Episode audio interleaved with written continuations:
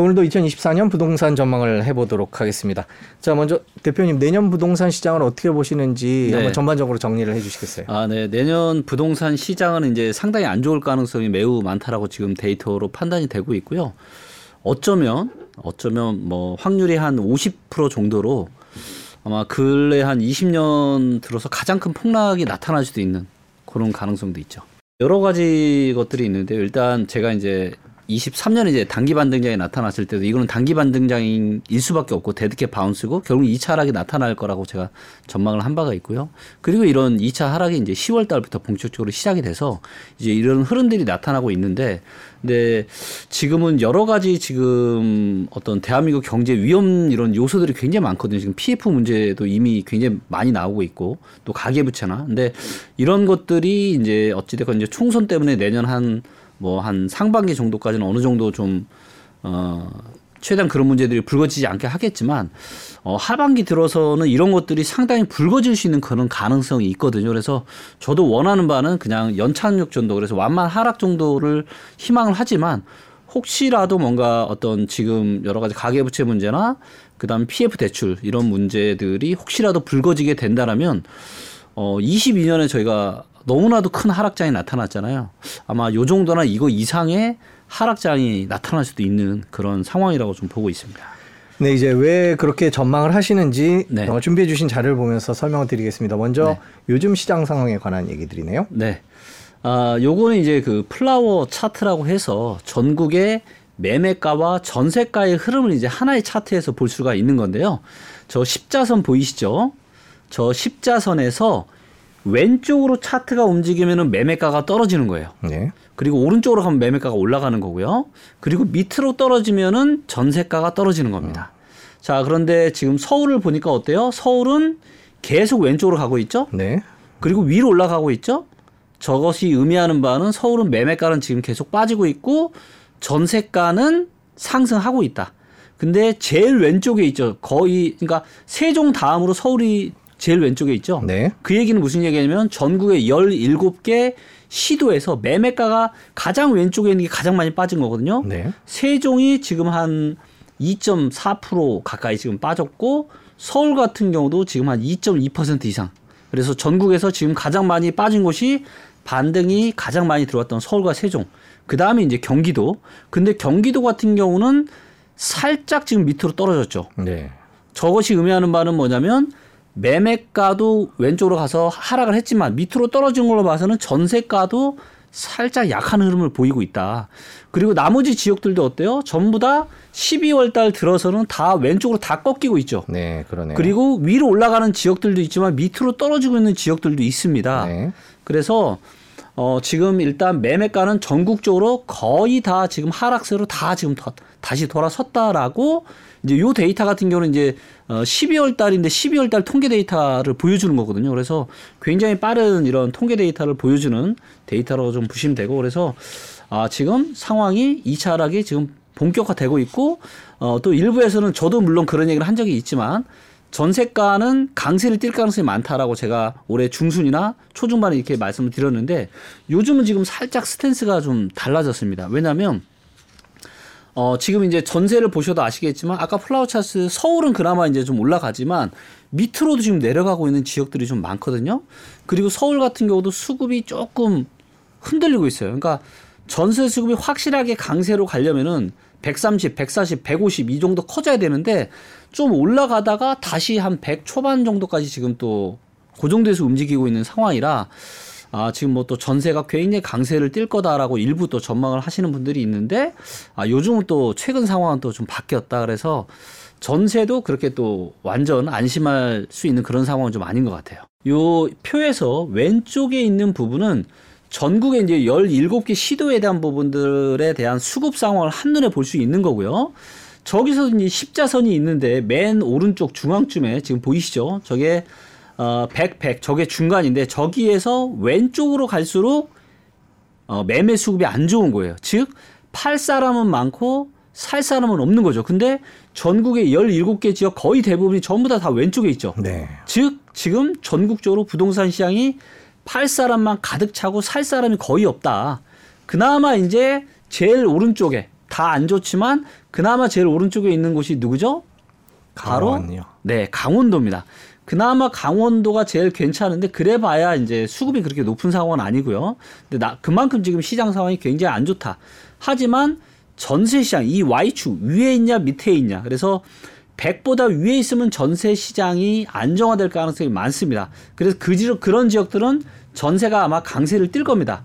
그래서 전국적으로 지금 전세 수급이 제일 좋은 곳이 지금 충북과 강원도입니다. 그래서 충북과 강원도 같은 경우는 여전히 전세가 아마 강세를 띨 거고 이쪽 지역들은 입주 물량만 많지 않는 한 전세가는 계속 아마 괜찮을 거예요.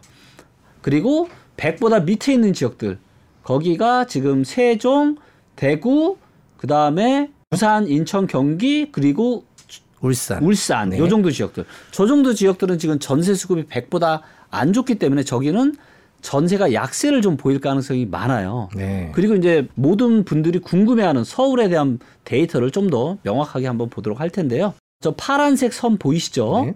저 파란색 선이 서울의 아파트를 어, 팔려고 하는 그런 숫자 정도라고 보시면 됩니다. 네. 매도자 많음. 근데 매도자 많음이 굉장히 많아졌습니다. 지금 아주 아주 높아졌고요.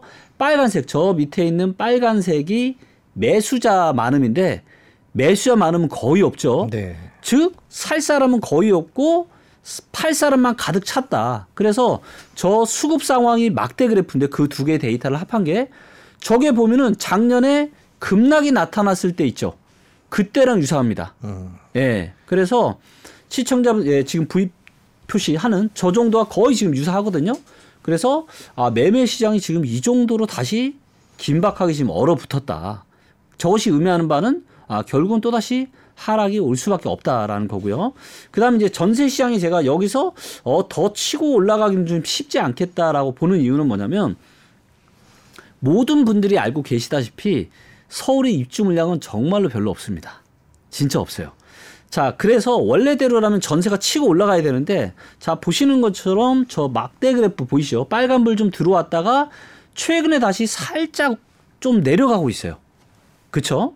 그래서 저것이 의미하는 바는 뭐냐면 전세 수급이 다시 약해지고 있다라는 거고 그 얘기는 전세는 공급은 많고 전세에 대한 수요가 줄어들고 있다라는 거고 그렇기 때문에 여기서 전세가 더 치고 가기 힘들다. 그래서 내년을 좀 봐야 될 것 같은데 혹시라도 내년에 서울의 전세 수급이 130 이상을 뚫고 올라간다. 라고 하면은 전세가 강세를 띌 수 있겠지만 요 정도 선을 유지하거나 이 정도 선이면 그래도 강보합인데 혹시라도 서울의 전세 수급이 100m로 떨어지게 되면 그때는 입주 물량이 작은 서울에서도 전세가 하락까지도 나타날 수 있다. 그렇게 좀 보고 있습니다. 네, 그렇군요. 지금까지 매물 얘기, 수요 얘기 해봤는데요. 또 최근에 눈길을 끄는 게또 네. 준비해 주신 자료가 있습니다만은 경매 시장 얘기예요. 지금 아, 요즘 네. 경매 시장 상황이 어떻습니까? 요즘 경매 시장이 20년 만에 최악입니다. 네. 네, 경매 데이터를 좀 먼저 보여드리도록 하겠고요. 자, 보시면 저 막대 그래프가 최근에 굉장히 치솟았죠. 네. 저게 서울의 경매 건수입니다. 아, 네. 자, 어, 경매 물건이 늘어나는, 늘어날 때가 있고 줄어들 때가 있는데요. 늘어날 때는 시장이 불황에 들어서는 신호입니다. 그리고 늘어났던 경매 물건이 줄어드는 거는 경매, 이 부동산 시장이 이제 본격적으로 다시 상승으로 들어가고 있다는 신호고. 네. 그리고 대세 상승장에서는 보시면 경매 물건이 거의 없어요. 네. 그래서 17년, 18년, 19년 보시는 것처럼 막대 그래프가 거의 바닥에 붙어 있습니다. 자, 그런데 이게 2013년 10월 달에 과거의 정고점이었거든요. 근데 최근에 보면 어때요? 그때보다 차트의 중앙이 이제 2013년 중앙 정도 되는데 네. 최근에는 11월 달, 23년 11월 달이 2013년에 10월 달 고점을 뚫고 경매 건수가 더 많아졌습니다. 금융위기 때보다 더 많아져. 저 보- 차트에서 맨 왼쪽에 왼쪽, 있죠. 예. 저 당시는 언제냐면 바로 카드 사태, 아, 네. 신용 사태 터졌을 때 그때도 좀 난리가 났었잖아요. 그래서 이제 경매 물건이 그때 좀 많이 나왔다가 그다음 에 대세 상승장에 의해서 줄어들었다가 금리 위기 이후로 이게 완만하게 많아졌는데 지금은 무슨 위기 이런 거 아니잖아요, 아직은. 그런데 이 경매 물건이 느는 추이를 한번 보세요. 어떻죠? 훨씬 더 가파르죠. 그 얘기는 무슨 야- 얘기냐면 지금 고금리를 견디지 못하고 경매 물건으로 쏟아지고 있다라는 게 지금 금리위기 이후 때보다 훨씬 더 속도가 빠르다. 자, 근데 문제는 경매 시장을 바라볼 때도 물건만 많이 느는 것만 가지고 바라보면 안 되고요. 네. 자, 경매 물건이 늘어나도 이거를 사람들이 낙찰을 받으면 그러면 메리트가 있기 때문에 낙찰을 받아서 괜찮은 거거든요. 자, 그런데 문제는 뭐냐면 저기서 분홍색 진한 좀 아, 그선 색깔- 그래프요. 예, 선 그래프. 네. 저거를 보시면 저게 이제 아, 경매가 100건이 나왔으면 그중에 몇 채가 낙찰이 되느냐를 보여주는 데이터인데 네. 저 수치가 지금 20%가 안 됩니다. 그러네요. 근데 이런 일이 금융위기가 가장 심각했던 2008년 8월, 9월, 10월, 11월에도 20%는 넘었어요. 그러니까 경매 물건이 100채가 나오면 20채는 낙찰이 됐다고요. 그 심각한 위기에도. 자, 그런데 지금 어떠냐? 20채가 안 됩니다. 한 10채, 15채, 20채가 안 돼요. 그 얘기는 무슨 얘기냐? 경매 건수는 그만큼 기하급수로 느는데 낙찰이 안 된다라는 거는 그만큼 시장이 지금 완전히 지금 좋지 않다. 그래서 어 본격적인 지금 겨울로 지금 들어간 것으로 보여지고 있습니다. 이런 경매 건수는 더 많아질 거고 낙찰률은 더 떨어질 거다. 이렇게 전망을 하십니까? 어 경매 건수가 많아질 수밖에 없다라는 것도 저는 이제 데이터로 제가 어느 정도 설명이 좀 가능한데요. 네. 요 이제 다음 자료를 좀 보시면 자, 이 데이터는 뭐냐면요. 거래 대금 데이터입니다. 그래서 지금 부동산을 얼마만큼 사고 판지를 총 거래 대금을 볼 수가 있는데 자, 저거를 보시면 엄청납니다. 평균보다 엄청나게 많이 늘어났던 게 이제 2020년과 21년 금리가 기준금리가 0.5%던 그 시대에 누군가는 영끌을 내서 저 엄청난 거래를 일으킨 겁니다. 자, 근데 그때보다 금리가 훨씬 더 많이 올라갔죠? 그리고 지금 시간이 벌써 한 2년 넘게 지금 지나고 있습니다. 그러다 보니까 고금리를 견디지 못하고 이런 것들이 지금 무슨 위기가 터진 게 아님에도 불구하고 경매 건수가 지금 계속 늘어나고 있어요. 그리고 앞으로 경매 건수는 훨씬 더 많이 늘어날 거다라고 좀 보고 있고요. 그래서 어 경매 건수는 많아지고 그러면서 가격은 본격적인 하락세로 좀 들어가고 있고 그러다 보니 어 제가 누누이 말씀드리지만 이제 조금만 더 기다리면 머지않아 엄청난 기회를 잡을 수 있다 이렇게 좀 보고 있습니다. 지금 저렇게 경매 물건이 는 데는 이른바 영끌을 통해서 네. 이제 집을 사신 분들이나 이런 분들이 이제 더 이상 고금리를 버티기 힘들어서 네. 이제 내놨다 이런 분석 을 하시는 분들도 있는데 대표님께서도 네. 그런 경우가 많다 이렇게 보고 네, 계세요. 맞습니다. 저도 그렇게 분석을 하고 있고 또 문제는 뭐냐면 부동산 시장이 진짜 좋으면 그리고 대부분 연거를 했던 게 너무나도 안타깝지만 10억 이하 아파트였습니다. 고가 아파트가 아니에요. 그러니까 그런 분들은 10억 이하의 아파트를 대출 껴서 사신 분들은 사실 어떻게 보면 중산층, 고액 자산가 분들이 아니시거든요. 근데 이제 물가가 오르다 보니까 생활비도 올라가고. 그러니까 어떻게 보면 이런 이중고 때문에 더더욱 더 이렇게 좀 경매 물건들이 많아지고 있는 것 같아요. 네, 그렇군요. 자, 또 내년 부동산 시장 전망을 위해서 준비하신 준비해 주신 자료를 계속 보겠습니다. 네. 이건 어떤 내용일까요? 아, 네. 이거는 뭐냐면 어, 우리가 이제 어, 재테크에서는 저는 절대적인 기준이 있다라고 생각합니다. 그게 뭐냐면 바로 은행 금리예요. 그래서 내가 은행에다가 돈을 놔두는 것보다 어찌됐건 더 뭔가 도, 기대할 수 있는 수익이 있기 때문에 우리가 부동산도 사고 하는데 이제는 시대가 완전히 바뀌었다라는 게 이 차트 하나만 보셔도 이해가 되실 텐데요. 저 이제 파란색 그래프가 뭐냐면 저 옅은색 파란색 그래프가 바로 은행의 예금 금리고요. 네. 빨간색이 서울의 아파트를 월세 월세를 껴서 샀을 때 월세 수익률입니다. 네. 자, 그런데 2021년까지는 누가 더 높았냐면요. 월세 수익률이 더 높았어요. 네. 은행 이자보다. 네.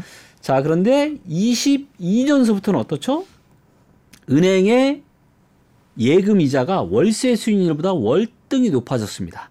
그래서 그거의 차이를 저 막대 그래프로 표현을 한 거예요. 네. 그래서 초록색 그, 그 녹색일 때는 어, 은행이 돈을 놔두는 것보다는 아파트를 월세 껴서 사는 게 수익이 더 좋기 때문에 당연히 부동산을 투자를 하셔도 좋은 시기지만은 이제는 아파트를 월세 껴서 사는 것보다 은행이 훨씬 더 좋아요.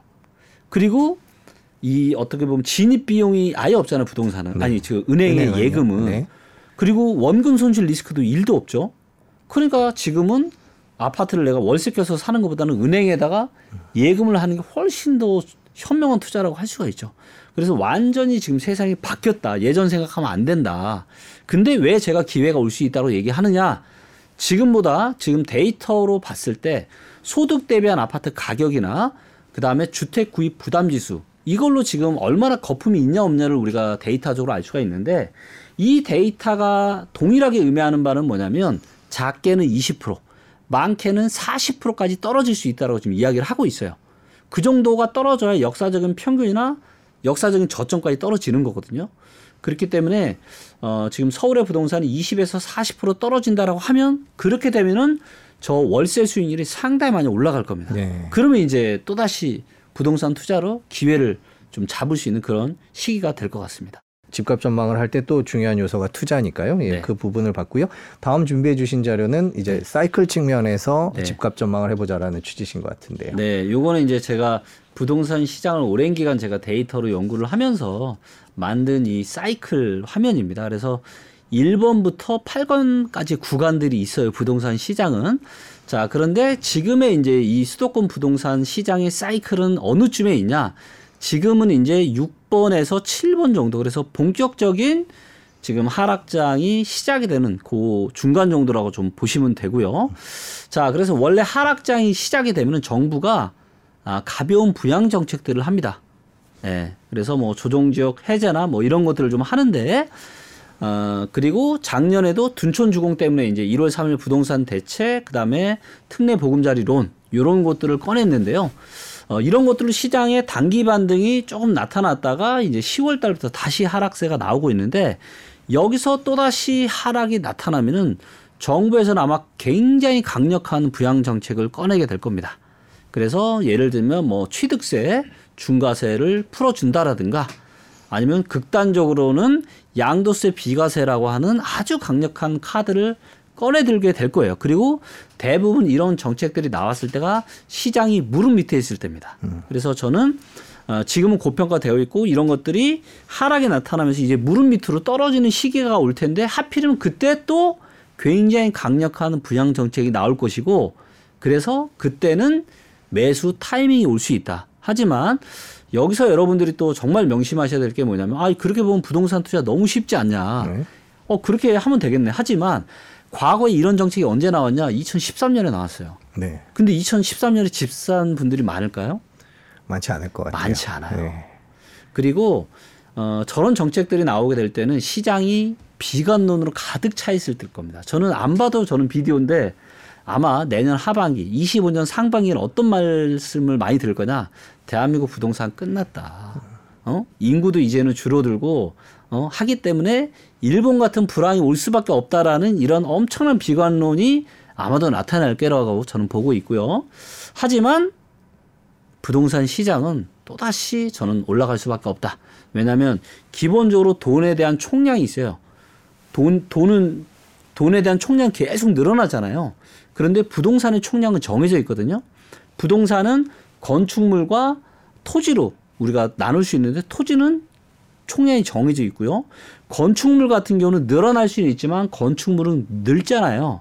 근데 누구도 오래된 건물에서 일하고 거주하고 싶고 싶어 하지 않거든요. 그렇기 때문에 새로운 건축물을 원해요. 그렇기 때문에 토지와 건축물의 총량은 어느 정도 정해져 있는데 돈은 계속 늘어나면은 돈이 느는 속도만큼은 부동산이 올라가는 게 맞거든요. 그렇기 때문에 앞으로 뭐 인구가 줄어들고 이런 시절이 와도 부동산은 여전히 저는 굉장히 좋은 재테크 수단이다. 라고 좀 보고 있고 그렇기 때문에 내년 하반기 내후년에 엄청난 비관론 시장을 뒤덮더라도 절대 여러분들 그 기회를 놓치지 마시고 예, 좀 기회를 잡으셨으면 좋겠어요. 지금 쭉 말씀해 주시는 거 보면 내년 상반기와 하반기를 약간 구분해서 말씀해 주신 것 같은데 네. 그 이유는 상반기에 뭐 총선이라든지 뭐 네. 신생아 특례론이라든지 맞습니다. 다른 게 준비되어 있기 때문인가요? 네, 맞습니다. 그런 정책들이 또 있기 때문에 아마도 조금은 저는 급락까지는 나타나기는 좀 쉽지 않을 거라고 좀 보고 있고요. 그리고 내년 상반기에는 어느 정도 금리에 대한 향방도 좀 이제 그림이 좀 나올 거잖아요. 그렇기 때문에 이런 것들이 아마 하반기에 좀 더 조심해야 되지 않을까. 그리고 PF 대출 같은 경우도 내년 5월 달까지는 또 연장을 또 해줬고. 그래서 지금 PF 대출 같은 경우가 지금 한 134조 정도 됐거든요. 어, 금액도 꽤 많이 늘어났고 작년에. 그다음에 무엇보다 연체율이 두 배 이상 증가를 했습니다. 그래서 굉장히 불안불안한 상황이지만 이것들을 이어가고 있는 상황인데 이 중에서 브릿지론만 30조 정도 돼요. 브릿지론. 그리고 PF 대출 전체가 위험한 것이 아니라 브릿지론이 위험한 건데 이 브릿지론만 이게 30조예요. 그럼 여기에 얽혀 있는 이 사업장 규모가 얼마가 되겠습니까? 최소한 아마 10배 이상 될 겁니다. 예. 네. 그럼 이게 300조 이상짜리 엄청난 파급력이 있는 거예요. 그래서 이런 것들이 뭐 최근에는 또 금감원에서도 좀 뭔가 좀 일단 뭐 어쩔 수 없이 터질 거는 좀 터져야 되는 거 아니야. 좀 이런 취지로 좀 바뀐 부분들이 좀 있는 것 같은데 그래서 이런 것들이 어떻게 되느냐에 따라서 아마 내년에 부동산 시장이 상반기에는 뭐 약한 약한 반등이 나올 수도 있을 것 같고요. 하지만 이제 하반기로 갈수록 한 5월, 6월, 7월, 8월 갈수록 아마 진짜 흐름이 아마 나타날 거라고 좀 보고 있고요. 그래서 어, 이런 PF 문제나 이런 것들이 해결이 되려면은 결국은 부동산 시장이 다시 살아나야 되는데 과연 그렇게 될지가 저는 좀, 예, 좀 의문이고요. 그래서 진짜 본 게임은 24년은 하반기가 되지 않겠나 그렇게 좀 보고 있습니다. 저희 프로그램에 나와서 진단을 해주시는 전망을 해주시는 많은 분들이 내년 상 하반기에는 금리 인하 영향 때문에 오히려 좋아질 수 있다 이렇게 말씀하시는 분도 있, 계십니다. 네. 네, 계셨는데 네. 대표님께서는 그럼 내년 하반기에 더 네. 가격이 떨어진다라고 네. 전망하시는 그런 바탕에는 어떤 음, 이유들이 있을까요? 일단 본질적인 가치 대비해서 너무 비싸고요. 그래서 결국은 떨어질 수밖에 없습니다. 그래서 이게 완만하게 꽤 오랜 기간을 떨어 두고 떨어질 거냐, 단기간에 급락을 할 거냐의 문제인데 어 이제 많은 분들이 저는 이거를 좀 금리를 인하를 하는 경우가 저는 두 가지가 있다고 보거든요. 그러니까 경기 침체가 아니라 인플레이션이 완화가 돼서 인플레이션 완화가 됐기 때문에 금리를 조금 낮추는 거예요. 아마 이렇게 된다라면은 별 큰 문제는 없을 겁니다. 하지만 만약에 금리를 인하를 하는 게 혹시라도 경기 침체 때문에 지금 뭐 미국 경기 좋다라고는 하지만 또 상당히 많은 경제 전문가들은 CEO들은 경기 침체 우려에 대한 부분들도 상당히 많거든요. 너무 많은 분들이 금리만 인하지면 부동산 시장 다시 좋아질 거라고 하지만 물론 그렇게 될 가능성도 있지만 혹시라도 경기 침체가 올 게 보이니까 이 경기 침체를 어떻게든 최소화하기 위해서 만약에 금리를 낮추는 거다 라고 하면은 이런 부분들 때문에 오히려 부동산 시장 훨씬 더 안 좋아질 수도 있다라고 저는 좀 보고 있고요. 그래서 금리를 인하를 하는 시점이 아니라 저는 투자에 대한 적기가 금리 금리를 인하를 하는 것도 사이클이 있거든요. 그래서 첫 사이클이 아니라 금리 인하가 끝나는 시점 그 시점이 아마도 저는 투자하기에 좋은 적기가 아닌가. 그래서 너무 금리 인하를 좀 호재로만 보시는 거는 좀 저희가 좀 경계를 해야 되지 않을까 그렇게 생각합니다. 집값 갖고 양극화 얘기가 참 많이 나옵니다. 최근에 상황, 내년도 상황은 어떻게 전망하십니까? 어, 양극화의 흐름을 어, 최근에 이제 왜 그렇게 될 수밖에 없었냐면 제가 아까 아까도 대출 얘기를 제가 좀 말씀을 좀 드렸지만 2020년과 그러니까 지난 하락 사이클 2000 어, 7년, 8년 그때 나타났던 하락 사이클과 최근이 조금 다른데 이때는 강남이 먼저 떨어졌어요. 강남 소초가. 예, 근데 최근에는 강남 소초가 잘 버티고 있죠. 그래서 이제 사람들이 아, 지금 시장이 양극화돼서 지금 그런 거다라고 하는데 이거는 저는 전망이 잘못됐다고 봅니다. 왜냐면 어, 왜 금리 위기 터지기 시작 최근에 이런 흐름이 다르냐? 그거는 저는 대출 때문이라고 봅니다. 2019년 말에 10억 이상 아파트는 대출을 금지했죠. 이것 때문에 어떻게 보면 강남 서초가 엄청난 혜택을 본 겁니다. 대, 가장 많은 사람들이 연끌을 했던 게 2020년과 21년이에요. 근데 이때 강남 서초나 뭐 용산이나 이런 데 10억 이상 아파트는 대출이 1도 안 됐잖아요. 전부 다 현금만 가지고 샀잖아요.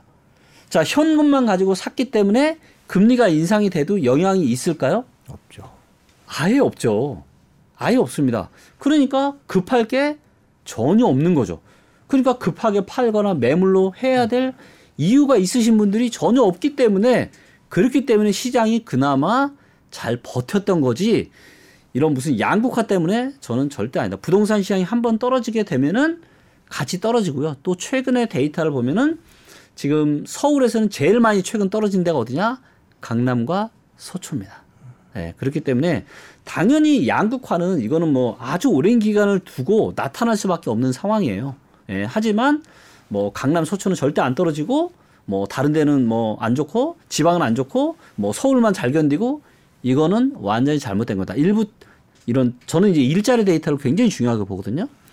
근데 최근에 일자리가 어디가 많이 느는가를 보면은 서울이 10등이에요. 서울이 10등입니다. 오히려 지방 쪽에서 일자리가 훨씬 더 많이 늘고 있어요. 예, 그렇기 때문에 어, 여러분들이 기억을 하셔야 되는 게 뭐냐면 자, 금융위기 이후에 금융위기 이후에 수도권 시장은요. 2010년, 11년, 12년, 13년 계속 안 좋았습니다. 근데 수도권 시장이 안 좋았던 동안 지방은 어땠을까요? 지방에 좋은데 되게 많았거든요. 수도권이 대세 하락을 해도 지방은 대세 상승을 하는 지역들이 많았어요. 근데 어 저는 제가 24년부터 24, 25, 26년 동안 어 경매로 엄청난 기회가 오고 있다라고 제가 누누이 말씀드리고 있는데 어디에서부터 기회가 올 거냐? 일부 지방에서부터 먼저 기회가 올 겁니다. 서울이 아니에요. 예. 이미 서울 같은 경우는 여전히 지금 한 뭐한 가슴에서 어깨 정도거든요. 굉장히 지금 고평가인데 서울이 아닌 일부 지역들을 보면은 벌써 한 무릎까지 이렇게 떨어진 지역들이 좀 보여요. 네, 지금까지 이제 상황을 지켜봤고요. 이제 2024년에 내 집 마련을 생각하시는 분들을 위해서 오늘 전망해 주신 내용과 네. 한번 묶어서 조언을 해 주신다면 어떤 조언이 있을까요? 어, 투자의 기본은요. 그러니까 많은 분들이 어, 내 집 마련은 뭐 언제나 옳다. 아, 내 집 마련은 그냥 상황 되면 해야 되는 거 아니야. 이렇게 하시는데 저는 그렇게 생각하지 않습니다. 내 집 마련은 내 인생에서 가장 비싼 구매 의사 결정이에요. 그렇기 때문에 적정한 무릎 밑에서 하는 게 좋고요. 이제는 싸게 살 수 있는 시대가 왔습니다. 제가 어, 방송을 누누이 했지만 제가 아 이제 싸게 살 수 있는 시기 이런 얘기를 한 적이 없잖아. 위험하니까 사지 마셔라. 그렇죠. 고평가되었다. 이런 얘기를 했지. 아 기회가 옵니다.